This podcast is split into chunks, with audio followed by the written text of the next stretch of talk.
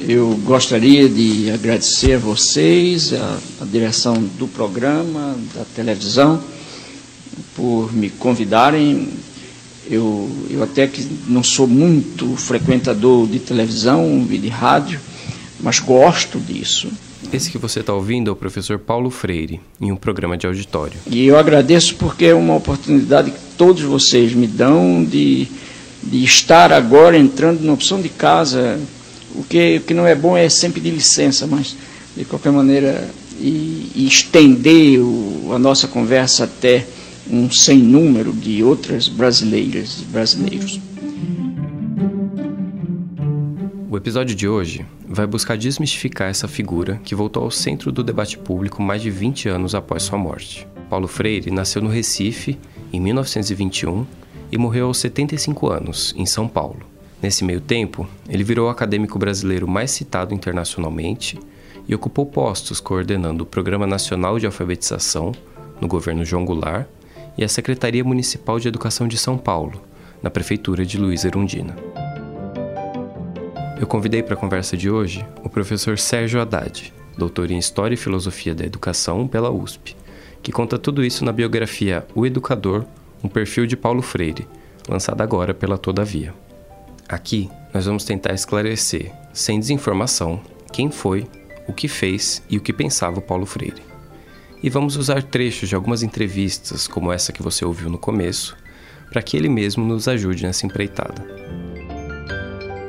A edição de som do programa é de Renan Suquevicius. Eu sou Walter Porto e essa é a Ilustríssima Conversa. Então, Sérgio, obrigado pela presença aqui na Ilustríssima Conversa. Queria começar da seguinte maneira. Paulo Freire, ele sempre rejeitou qualquer tipo de autoritarismo e ele nunca teve interessado em doutrinar ninguém. Ele até recusava que o próprio método dele fosse replicado de forma acrítica. Mas ao mesmo tempo no trabalho dele é impossível dissociar educação de política, né? Então, queria que você começasse explicando como essas duas coisas se relacionam na, na visão do Paulo Freire. O Freire, ele, vamos dizer, você tem que entendê-lo no contexto, quando se fala em política, eh, não no estrito senso política institucional, partido político, as instituições políticas, não é um, um político amplo, um político que está muito ligado à ideia de poder e que está em todo lugar, nas relações familiares, né, na comunidade, no trabalho, etc. Então, é, essa ideia de encontrar o poder é, e discutir essas relações de poder nos diversos lugares é aonde ele se situa. No campo da educação, de uma maneira geral, o tema da relação entre educação e política é, muito tempo é estudado na sociologia da educação, né? Não, não há essa essa neutralidade que muitas vezes as pessoas acham que é possível, que é técnica, que é uma Paulo está situado nessa situação. Ele estava preocupado em é, que a educação ajudasse setores marginalizados da sociedade a participar do processo de desenvolvimento. Quando ele formulou, uh, vamos dizer, o seu trabalho de alfabetização naquele momento, se você pega os livros, ele tem um, uma análise da realidade e, e o que ele vai dizer? tem gente que não participa desse processo. E se essas pessoas não participarem, eles vão ficar à margem desse processo. Portanto, a educação deve servir justamente para que as pessoas possam entender, compreender a sua realidade e poderem lutar pelos seus direitos. Esse é o sentido político do trabalho do Freire. É uma ideia de emancipação pela educação, né? É uma ideia de eh, de empoderamento das pessoas em todos os sentidos, né?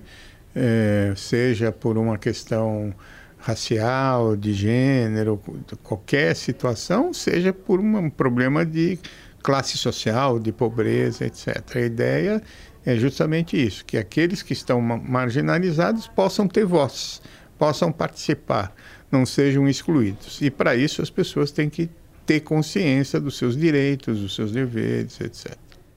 É, mesmo que muitos ouvintes talvez já tenham alguma familiaridade com as ideias gerais do trabalho do Paulo, eu queria que você explicasse de uma forma breve quais são essas principais propostas dele para a educação, mais especificamente para a alfabetização. Né? Ele tem um método de alfabetização que se consagrou ali com a experiência na comunidade de Angicos, no Rio Grande do Norte, é, que propunha alfabetizar as pessoas com, em 40 horas. Era meio que um, uma proposta fixa. É, você pode falar um pouco sobre isso? Claro, é, são vários temas aí. É, um, uma coisa é quais são as ideias do Paulo, as principais ideias, né? Então, ele, ele parte do pressuposto é, de uma visão de ser humano. É, a ideia principal dele é essa: olha, eu o ser humano, diferente de outros seres vivos, é o único que é capaz de ler, ensinar, aprender, etc. Então, é, essa capacidade do ser humano, que é ontológica, né, que faz parte do ser humano, ele é, faz com que ele melhore, se aprimore, faz com que, desde que ele tenha as condições, né, ele mude que ele transforme a natureza, que ele utilize a natureza de forma sustentável ou não, que ele faça cultura e com isso ele vai construindo a história. Essa é a ideia básica dele. Bom, quando você chega em Angicos, o que está acontecendo em Angicos? É, nós estamos naquela década de 60 que é um momento de muita turbulência política, muita disputa política. Tal mas é também é um momento de muita riqueza cultural, é, muita, muita experiência é, com os movimentos de cultura no Nordeste, é, dos, do engajamento de determinados setores, a Uni era muito presente. Ali no começo dos anos 60. No né? começo desses anos 60, fim de 50, no começo de 60, etc. E é, a alfabetização passou a ser um instrumento importante é, de relacionar cultura com educação. No âmbito disso, aparece a questão da alfabetização. E muita gente não tinha o domínio da leitura e da escrita. Foi aí então que o Paulo entra nessa história, né? É, porque ele vai, no âmbito desse movimento de cultura popular, criar um método que pudesse rapidamente é, fazer essa dupla dimensão. Por um lado, ensinar as pessoas a ler e escrever, mas por outro lado, fazer isso de maneira é, consciente, discutindo os problemas da realidade, fazendo com que as pessoas percebam aonde estão vivendo, quais são as causas dos seus problemas e como pensar em modificar isso. Essas duas dimensões, elas para o Freire são indissociáveis. O que o método faz é juntar as duas coisas. E eu venho insistindo nisso há 30 anos, ou mais de 30 anos, e fui muito mal entendido Hoje continua a ser, mas fui muito, no começo, muito, mais, muito menos entendido, quando eu insistia, por exemplo, que o ponto de partida da prática educativa tem que ser não a compreensão do mundo que tem o educador e, e o seu sistema de conhecimento, mas a compreensão do mundo que tenha ou que esteja tendo o educando. Quer dizer, a gente parte, parte de como, parte do que o educando sabe para que o educando possa saber melhor. Ele achava que os métodos não tinham nada a ver com as pessoas. Então, é, ele ficava bastante indignado com essa ideia. Falou, como é que eu vou trabalhar com essa ideia, com coisas que não têm a ver com o Nordeste, com coisas que não têm a ver com a cultura popular, etc. Então, ele parte dessa ideia. Vamos fazer um método, vamos fazer o processo de alfabetização discutindo os problemas das pessoas. Como se faz isso? Bom, os monitores passam um tempo em Angicos, né? Como por exemplo, passam um tempo no bar, na comunidade, na igreja, na praça, conversando com as pessoas e tentando assimilar quais são os principais problemas daquela região. Isto feito, quais são dentro desses problemas as palavras que podem representar significativamente esse problema. E depois, quais são os conjuntos, ou qual é o conjunto de palavras que atende às necessidades de cumprir todos os, os é, vamos dizer, todas as sílabas, todos, todas as possibilidades de construção de palavras, de sentenças, etc. Então, vai lá, você tem o problema da construção, da moradia das pessoas, ou o trabalho do pedreiro. Então, você, dentro da situação é, da habitação, é, escolhe uma palavra que é pedreiro. Projeta a imagem de um tijolo. A palavra, então, seria tijolo. Projeta a imagem do tijolo. O que, vocês estão vendo aí, o monitor? É um tijolo. Para que serve o tijolo? Para construir casa. Todo mundo tem casa aqui? Não. Grande parte das pessoas não tem casa. Por que, que as pessoas não têm casa? Cada um pode construir a sua própria casa? Ah, depende, precisa ter uma especialização. Tá? É um trabalho difícil, é, tem leis que protegem o trabalhador nessa. Então, cria-se esse círculo de cultura onde as pessoas vão discutindo os problemas e buscando soluções. Em um determinado momento, Bom, vocês estão. A palavra tijolo aparece embaixo, eles usavam projetores de querosene, etc. A palavra tijolo aparece embaixo. O que, vocês estão lendo aí? Aí as pessoas adivinham, né? Tijolo.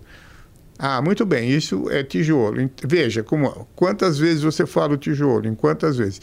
Tijolo. Bom, então ti tem a família do Tateti Totu, o Gi tem a família Jajajijoju, lá, Laleli Lolu. Bom, então põe as famílias. Bom, vamos ver se a gente consegue construir outras palavras a partir daí. Então é um método silábico, né? Não tem simples, né? E ele e as pessoas passam a construir, etc, etc. Aí projeta um outro slide, né? Que representa, por exemplo, a questão da saúde né? das pessoas e ou a questão é, do trabalho e assim por diante. Só mais um detalhe, Walter, que eu acho que é importante, que é o seguinte: essa ideia de 40 horas, que ele vai modificar posteriormente, etc., diz respeito ao fato de, de que havia uma grande quantidade de analfabetos naquele, naquele momento histórico. E o analfabeto não podia votar. As pessoas que não sabiam ler e escrever não podiam votar. Então, você fazer um método de rapidamente criar as condições de voto, discutindo os problemas, isto era foi considerado uma bomba atômica para o país, porque a tradição é, das elites, primeiro, não é, vamos dizer, ampliar a oferta de escolas para isso. E muito menos discutindo os problemas. Então, isso traria um problema para os currais eleitorais quando o Paulo vai ser convidado ao, a ir ao Ministério da Educação. É importante lembrar, isso foi em 63, né, nas férias de 63, no começo do ano. O presidente Jean Goulart foi lá para fazer a última aula. Depois o convidou para fazer um grande programa de alfabetização que ele começou a trabalhar a partir do segundo semestre de 63 e já estava começando a implementar quando houve o golpe militar e ele então é, saiu, depois foi preso e teve que se exilar. Né? Eu não sou eu não sou anticomunista no sentido eh, nesse sentido medieval, de, de, considerar que comunista come gente, de, de rosbife, mas também não sou comunista, quer dizer, eu sou, porém, um, um, um socialista, eu acredito no, no, socialismo, eu acredito na participação popular, eu acredito na transformação do mundo realizada, sobretudo por aqueles e por aquelas que se encontram eh, desprovidos ou roubados no, no, seu direito de ser. E aí a gente vê, mais uma vez, a, a relação intrínseca entre educação e política, né? não só pelos métodos, pela discussão política na sala de aula, mas pelo fato de que alfabetizar é um ato político no fim, né? É verdade. É. Se, ele, se não, vamos dizer, isso serve, vamos dizer, para um pensamento conservador ou para um pensamento progressista. Nós estamos vivendo um pensamento conservador na educação. É, em nome da neutralidade, né, o que você tem é um pensamento conservador, hegemônico conservador. Então, é, o Paulo, inclusive, dizia isso. Mesmo aqueles que dizem que não têm posição estão se posicionando. Você diria que a repercussão do trabalho que Paulo estava fazendo junto ao Jango na educação teve, colaborou de alguma forma para acirrar os ânimos que levaram ao golpe militar? Pois é, é muito interessante isso, porque é, eu tive no Rio Grande do Sul há pouco tempo e ouvindo um pouco círculos de cultura, como que eles estavam implementando em, no Rio Grande do Sul. É, durante 63 e o começo de 64 e tal.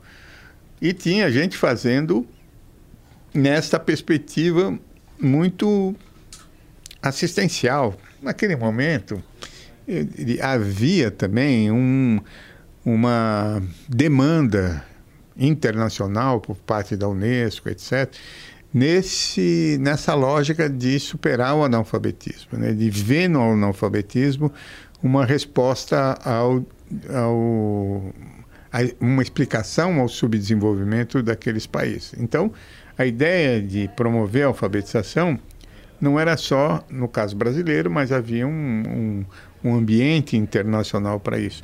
E as pessoas faziam com diversas intenções. Imaginar que, que todo mundo teria a mesma perspectiva freiriana não é muito verdade. Mas tem a presença do Castelo Branco, é, que depois veio a ser o presidente, o primeiro presidente é, do regime militar, em Angicos, e o comentário dele, né, é, absorvido por um, um, jornalista na época, que perguntou para ele tal, e, e ele já antevia que aquilo era algo perigoso, que o comentário dele era: vocês estão criando cobras né, é, aqui é, no Nordeste. Então, isso talvez até explique por que ele tão rapidamente é, foi preso e, e é, o Paulo depois exilado.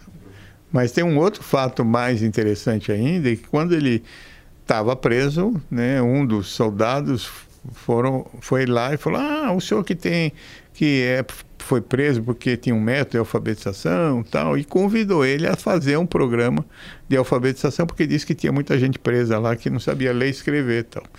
Ao que o Paulo respondeu, mas eu estou preso por causa disso. Um cara que, porque estava preocupadíssimo em desenvolver um plano, um programa de alfabetização de adultos para o país, e foi preso por causa disso. Quer dizer, eu realmente me lembro de que quando eu fui para o exílio e comecei a, a, a discutir eh, na América Latina, discutir na Europa, nos Estados Unidos, as razões do meu exílio, as razões por que eu fui preso, fui expulso da universidade, e, e os caras não podiam entender, não podiam compreender.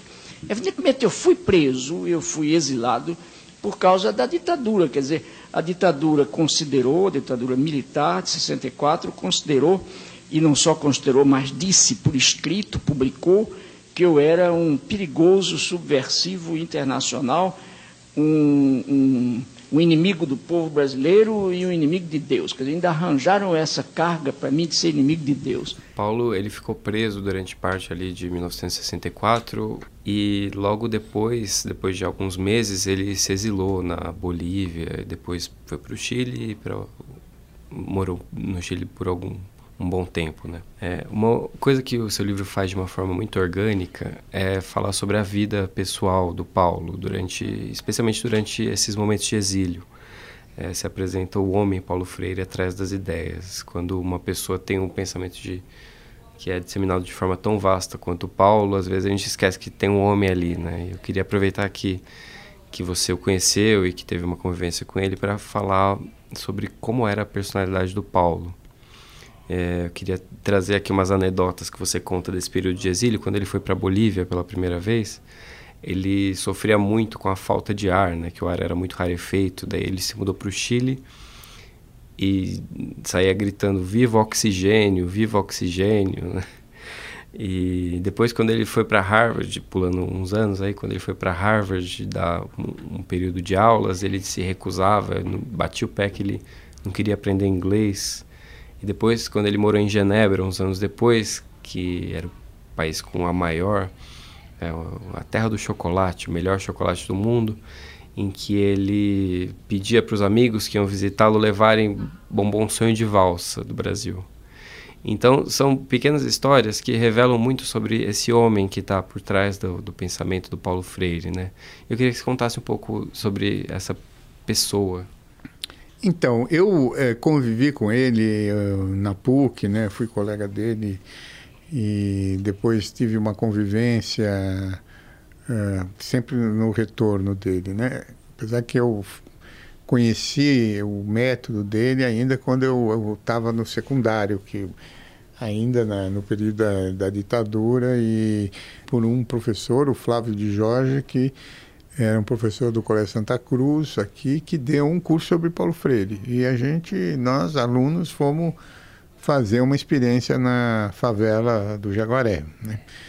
É, depois eu vinha me encontrar no retorno dele, eu fazia, estava coordenando um projeto de alfabetização com Chico Mendes, né, com seringueiros lá no Acre, ele ficou muito interessado.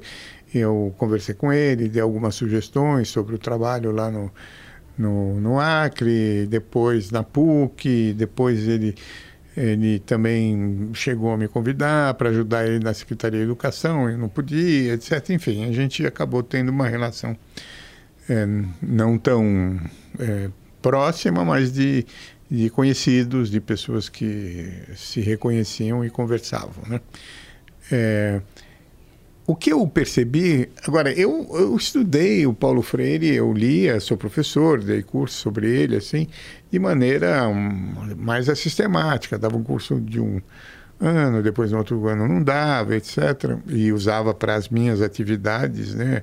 práticas, né? E o que agora eu tive a oportunidade de ter um tempo longo lendo sobre o Paulo Freire e conversando com as pessoas, né? entrevistando pessoas para isso. Ele é uma pessoa muito coerente com aquilo que ele pensa e com aquilo que ele pratica. É, ele é uma pessoa do diálogo, é, ele acredita naquilo que ele, é, vamos dizer, promoveu, essa ideia de construir o conhecimento a partir do diálogo. Ele é uma pessoa é, que não que não nunca se perturbou por críticas que pudessem ser feitas, a não ser que fossem de negação, né? críticas que não tivessem abertas a conversar, a dialogar sobre fatos, os fatos é, que essas pessoas traziam em relação a ele. Então, ele era uma pessoa muito coerente com isso. Ele era uma pessoa também muito coerente com relação ao fato de que ele sempre pregou a aproximação entre teoria e prática. E não só no comportamento dele, mas naquilo que ele acreditava, porque ele foi uma pessoa que fez angicos, depois ele foi uma pessoa, apesar de ele estar na universidade, ele foi fazer angicos, ele foi depois para o Programa Nacional de Alfabetização, é, no governo é, do governo federal. Depois, no Chile, ele trabalhou muito com alfabetização com camponeses. Né? Depois ele foi para a Inglaterra, e, e, oh, perdão, para os Estados Unidos, e lá de Harvard ele era muito convidado, e sempre que ele era convidado ele pedia para ver algum trabalho de base. Depois ele foi para Genebra, e em Genebra ele ficou viajando, talvez tenha sido esses primeiros anos, anos em que ele vamos dizer, mais viajou e deu palestra, etc., até chegar em 75, ele foi em 70 para Genebra, quando ele começou a trabalhar na África.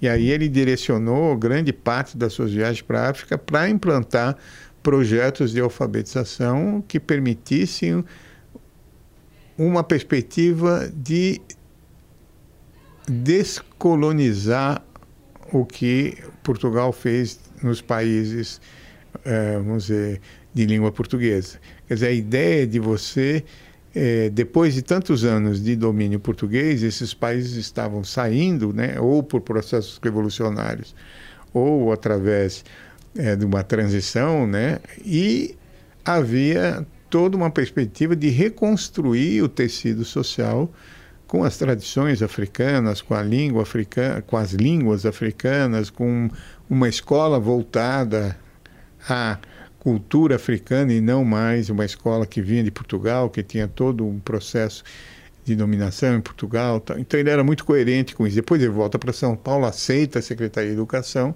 não precisava, né? Ele, mas ele aceita o desafio.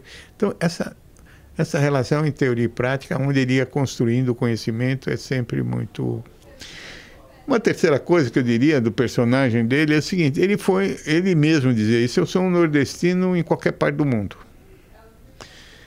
É, e ele fez questão porque e tem inclusive um trecho do meu livro interessante nesse sentido que ele diz assim olha eu precisava ter um porto seguro e né na hora que eu tirasse o pé do Nordeste e, no exílio indo de um lado para o outro eu perderia vamos dizer a minha raiz. Todo ser humano precisa ter a sua raiz todo ser humano precisa ter a sua ah, vamos dizer o seu o seu retorno para esses lugares e isso é uma coisa que foi acontecendo nas leituras dele. Quando ele vai para a Ásia, ele ouve o barulho da chuva e lembra da chuva no Nordeste. Quando ele vai para a África e, e, o ambiente é muito parecido com o ambiente do Brasil, ele se reconhece na sua nordestinidade, vamos dizer assim. É, nunca deixou de tomar sua cachaçinha, é, sempre quis comer a comida é, brasileira, mesmo estando uh, na Europa, isso ficou muito famoso. A, a Elsa, a esposa, é, né, tinha que se virar para fazer a comida brasileira para ele, que, que, enfim, sempre é, ele fazia esse tipo de coisa. E é isso, ele estava ele tava em Genebra, mas ele era um brasileiro em Genebra, então tudo que ele podia, ele pedia. Então, coelho, queijo coalho, sonho de valsa, tudo isso levava a ele voltar às suas raízes, etc. Até na aprendizagem da língua, né, você fez o um comentário em relação ao inglês e é muito interessante porque ele diz assim, gente, eu aprendi um inglês tão nordestino que a, que a Elsa consegue entender, ela que não fala ela que não fala inglês. Então, é esta marca do do nordestino, da pessoa que tem dessa raiz dele, ele fez questão de manter a vida toda como uma forma de preservação de identidade, né? É, e isso é muito bonito nele. E por fim, ele era um cara que trabalhava muito, né? Muito, ele é uma pessoa é, que quando se metia a trabalhar, né, escrever um livro, etc, era uma pessoa que sempre escrevia bastante, sempre à mão, nunca usou computador, né? ou nunca usou máquina de escrever, etc. Então era uma pessoa que trabalhava muito, né? E, e que tinha essa perspectiva assim de não ser um, de não ser mais do menos, pessoa que sempre assimilava né, das diversas culturas, das diversas teorias, aquilo que seria útil de fato para o exercício da prática que ele promovia. Interessante. No, aproveitando isso, no final do livro você menciona uma entrevista que o Freire deu no final da vida, em que perguntaram alguma coisa como por que afinal ele não tinha conseguido acabar com o analfabetismo. É, a resposta dele é muito boa, não vou estragar aqui para quem está ouvindo, mas eu queria perguntar isso para você. Eu sei que a, nessa resposta o, a perseguição e o exílio, lógico que tem uma larga participação em por que, que o Paulo não conseguiu né, fazer tudo que ele queria. Mas eu queria entender que outro tipo de barreira que as ideias dele encontravam e encontram em passar da, da do pensamento à prática. Eu, eu acho assim, vamos dizer, ele, o, o, o Paulo tem um, um último livro dele, que é Pedagogia da Autonomia, é um livro que fala muito sobre isso. Não dá para ter uma resposta. Né? Então, é, vai desde a vontade política, é como ele diz, bom, o problema não é de método, né? Como se o método fosse milagroso e salvasse por si só, né? Ah, as pessoas, tirasse as pessoas da, da, do analfabetismo por ser um método, né? Tem por trás uma vontade política, interesse por parte dos governos né, de, de estender a escolarização, de botar recursos para a escolarização, de convocar as pessoas que já não estão mais, é, que já saíram, têm família, é, trabalharam ou estão trabalhando, convocar, criar facilidades para que essas pessoas possam, é, de fato, ler e escrever, né, aprender a ler e escrever ou ter a sua escolaridade básica, etc. Então, tem uma coisa que é vontade política. É, tem uma coisa que é, é, muito ligada também ao trabalho do professor, a sua formação, né, as suas condições de carreira, né, as suas possibilidades de viver é, do seu trabalho honestamente, etc., né, com bons salários e tal. É, isso a gente tem exemplos no mundo inteiro. Não é difícil de, de perceber. Até é interessante porque as pessoas fa fazem uma crítica ao Paulo muitas vezes sem conhecer, né? Então a figura dele, o que ele pensa, etc. E uma das críticas que a gente vê, é, vamos dizer, é essa de que o país está assim porque o Paulo, se o, se o Paulo Freire fosse tão bom, se as ideias tão boas assim, é, o país não teria analfabetos, a nossa educação seria muito boa, etc, etc, como se fosse culpa dele, né, e não das autoridades, né, do poder público, da vontade política, etc. O método é um método que você pode aplicar ou não, mas o que vale mesmo é o pensamento, né, a filosofia do Freire, essa vontade é, política de fazer com que a educação seja um instrumento efetivamente de desenvolvimento, né, de desenvolvimento pessoal, cultural né, do país, etc. Tem aqui é, esse método tão consagrado, a ideia de, ser, de ele ser concluído em 40 horas, dá até uma ideia de linha de produção, né? Que você vai colocando as pessoas na sala 40 horas, alfabetizou, passa para o próximo. E não é bem assim, né?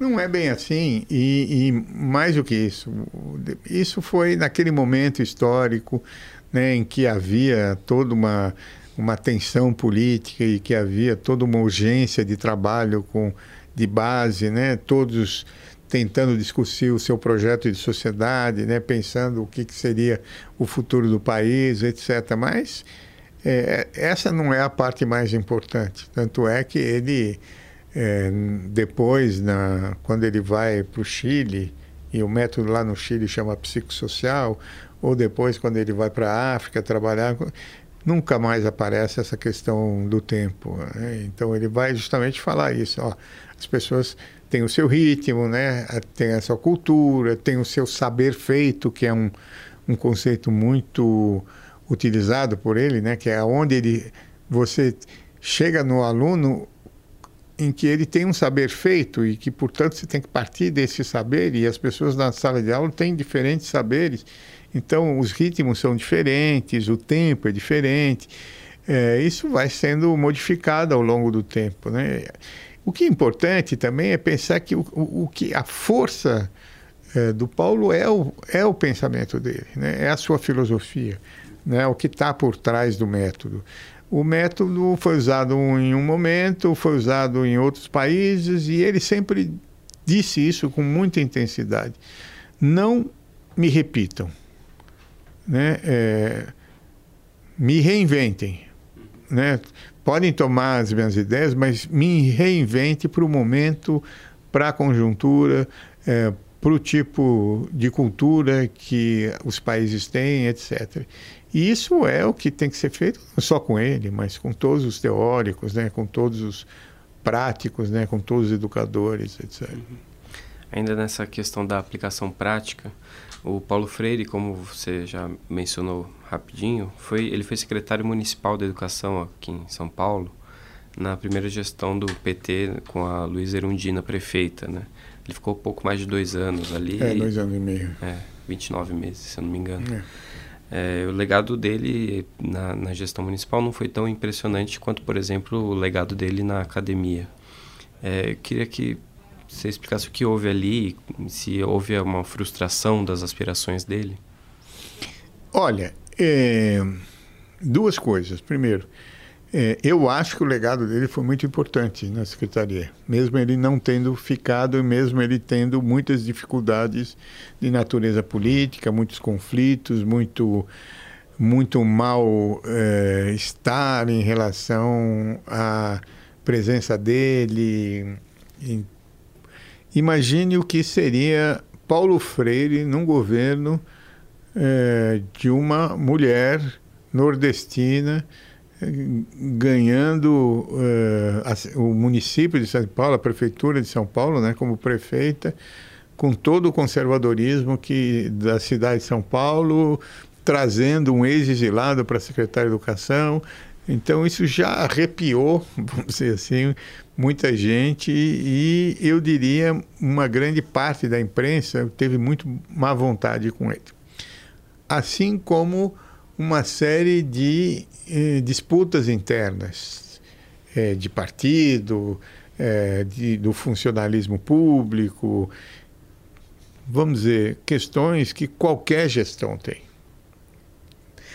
Então, a dificuldade maior é você implementar uma nova concepção de gestão né, numa, numa secretaria que vinha acostumada com um modelo verticalizado, com um modelo em que o professor tinha sua segurança naquilo que ele fazia sempre e que, portanto, uma proposta de rever essa metodologia, tentar trabalhar na interdisciplinaridade, que foi a proposta dele, em que implicaria um trabalhar com o outro, criar novos projetos de trabalho, ser descentralizado, abrir as escolas é, para os pais de alunos. Né? Hoje a gente só pensa em como fechar a escola, como, como subir as, a, o muro da escola, né? como preservar a escola. É o contrário, era o contrário. Como fazer atividades no fim de semana, como criar é, de novo os conselhos de, de pais, de mestres, de alunos dentro da escola, abrir o processo democrático, re, de, é, descentralizar uh, e dar mais responsabilidades, vamos dizer, para os intermediários, etc. Tudo isso foi feito e até o fim teve muita resistência interna, teve críticas externas e mas quando o Mário Sérgio Cortella assume, que era chefe de gabinete dele, dá continuidade a esse projeto. E nesse sentido foi uma renovação. Agora, você não, eh, não consegue em quatro anos, vamos dizer, mudar a cultura né, do sistema. Você não consegue eh, fazer uma melhoria significativa, mesmo que os dados tenham sido positivos, mas você, precisa de tempo para fazer isso. E eu acho, aí um pouco a minha é, percepção, lendo as coisas, conversando com pessoas, ele teve muita disposição desde que ele foi convidado, aparecia lá, sempre fazia as coisas dele, tinha uma equipe, fazia reunião de equipe, tinha novos projetos, valorizava o projeto dos outros, etc, etc. Mas, ao mesmo tempo, ele estava numa secretaria cheia de papéis, né? Que ele, imagine um cidadão do mundo, né? É, que recebia convites do mundo inteiro é, e que tinha agora que ficar sentado assinando papel, etc, etc. Ele era um, uma pessoa mais de criação, de orientação, etc. Mas tinha um lado do serviço do secretário que era muito muito burocrático, né? E pouco motivador, vamos dizer assim. Então era como prender o Paulo num, num escritório, né? no, no na secretaria para fazer determinadas coisas que realmente ele não tinha muita vocação nem vontade de fazer. Então, ele sentiu muita vontade de voltar aos livros, voltar às suas viagens. Ele recebia eh, convites do mundo inteiro. Quando ele chegou ao Brasil, ele recebia convites do mundo. Ele continuava recebendo convites do mundo inteiro para palestras, para conhecer experiências até para fazer parte de banca, para doar livros, quer dizer, era todo tipo de. Então ele voltou a fazer isso, a tanto é que ele escreveu bastante depois que ele saiu, até a morte dele, voltou a fazer isso, que era a coisa que ele mais gostava. Então tinha também um, uma, vamos dizer, uma parte dele que puxava ele para fora, apesar de dele ter assumido essa responsabilidade com muita vontade, muita gana, etc. E acho que deixou uma marca. É, é preciso que haja na sociedade em que isso se faz um, um tal clima histórico, cultural, político, que provoque nos alfabetizandos a consciência do direito de ler, de ler a palavra e de ler o mundo.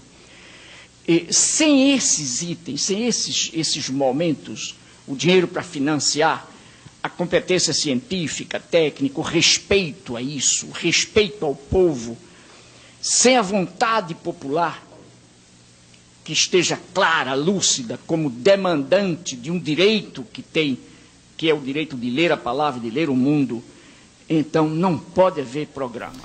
Eu, eu quis trazer no meu livro essa, é, esses conflitos porque eu acho que ele dá uma dimensão é, do que foi efetivamente. Né? É, porque muitas vezes as pessoas acham, é, tanto a direita quanto a esquerda, pode ter essa tendência ou a criar um mito ou a tentar destruir na porrada um mito que não é isso, né? A gente tem que ver o ser humano na sua, nas suas fragilidades, nas suas potencialidades. Eu acho que isso é que define o diálogo, a democracia, e talvez esse seja o grande problema que a gente está vivendo hoje.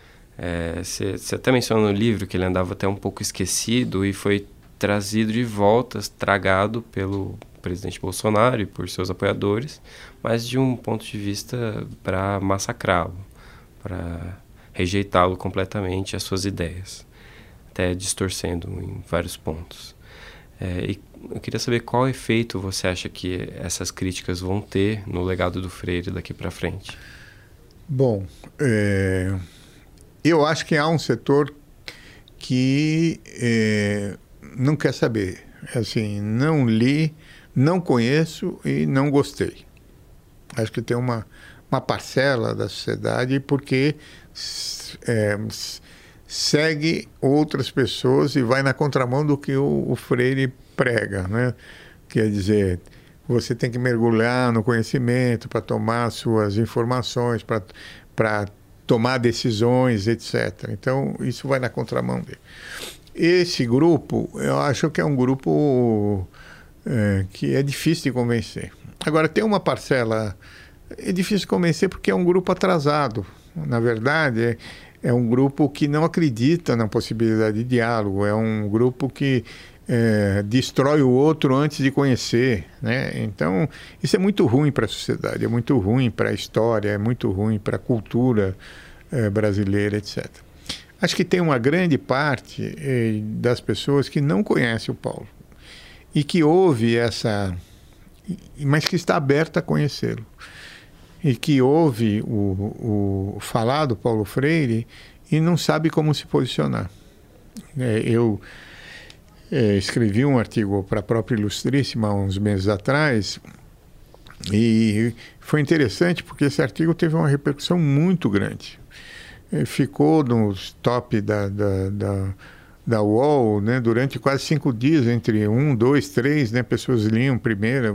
Foi um dos textos mais lidos do ano. E eu, onde eu vou, as pessoas dizem. Mas o que era mais interessante, o que foi mais interessante para mim, foi ouvir os comentários. Ler os comentários. Normalmente as pessoas dizem, não leia os comentários que vai ficar deprimido. Mas eu li e muita gente dizia isso. Ah, agora entendi.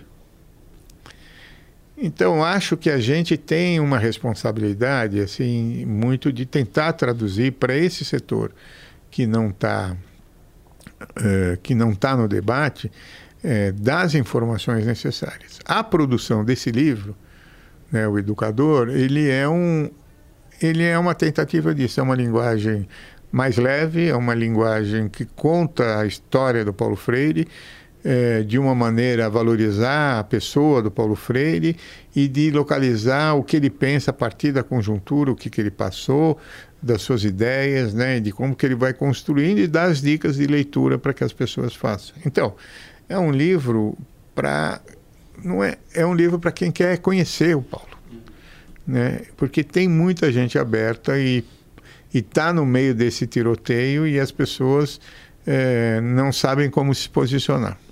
E tem uma outra parte né, que conhece o Paulo, que defende as suas ideias, etc. Eu acho que para nós, assim, democratas ou pessoas que acreditam na ideia é, de que a democracia ainda é a melhor forma de convivência, etc., nós não podemos nós, não podemos aceitar a negação do outro. O que a gente pode aceitar é não, o que a gente aceita é a discordância. Isso vale para tudo. Você pode discordar, etc, etc, e discutir os temas. Fazer o que o Paulo fez, ele sempre fez isso. Ele sempre acatou as críticas e sempre foi repensando a partir das críticas. Eu acho que ele é um exemplo nesse sentido, né, de construção de diálogo, etc. Então, é, eu espero que a gente possa, vamos dizer, superar essa forma de ver o Paulo e tentar é, trazê-lo para o efetivo debate sem mitificá-lo, né? mostrando, mas sem deixar de conhecer as suas ideias. Se você se interessa por educação, eu recomendo a ilustríssima conversa com Luiz Antônio de Assis Brasil, que fala sobre os desafios de ensinar escrita criativa, e com o ex-ministro da Educação Renato Janine Ribeiro, que discutiu as desigualdades e os desafios do Brasil nessa área. Eu termino o podcast de hoje com um trecho de uma entrevista que também foi a última que Paulo Freire deu em vida. Até a próxima. Eu não aceito, por exemplo, expressões como é uma pena que haja tantos brasileiros e tantas brasileiras morrendo de fome, mas afinal a realidade é essa mesma. Não, eu recuso como falsa como, como ideológica essa afirmação, nenhuma realidade é assim mesmo.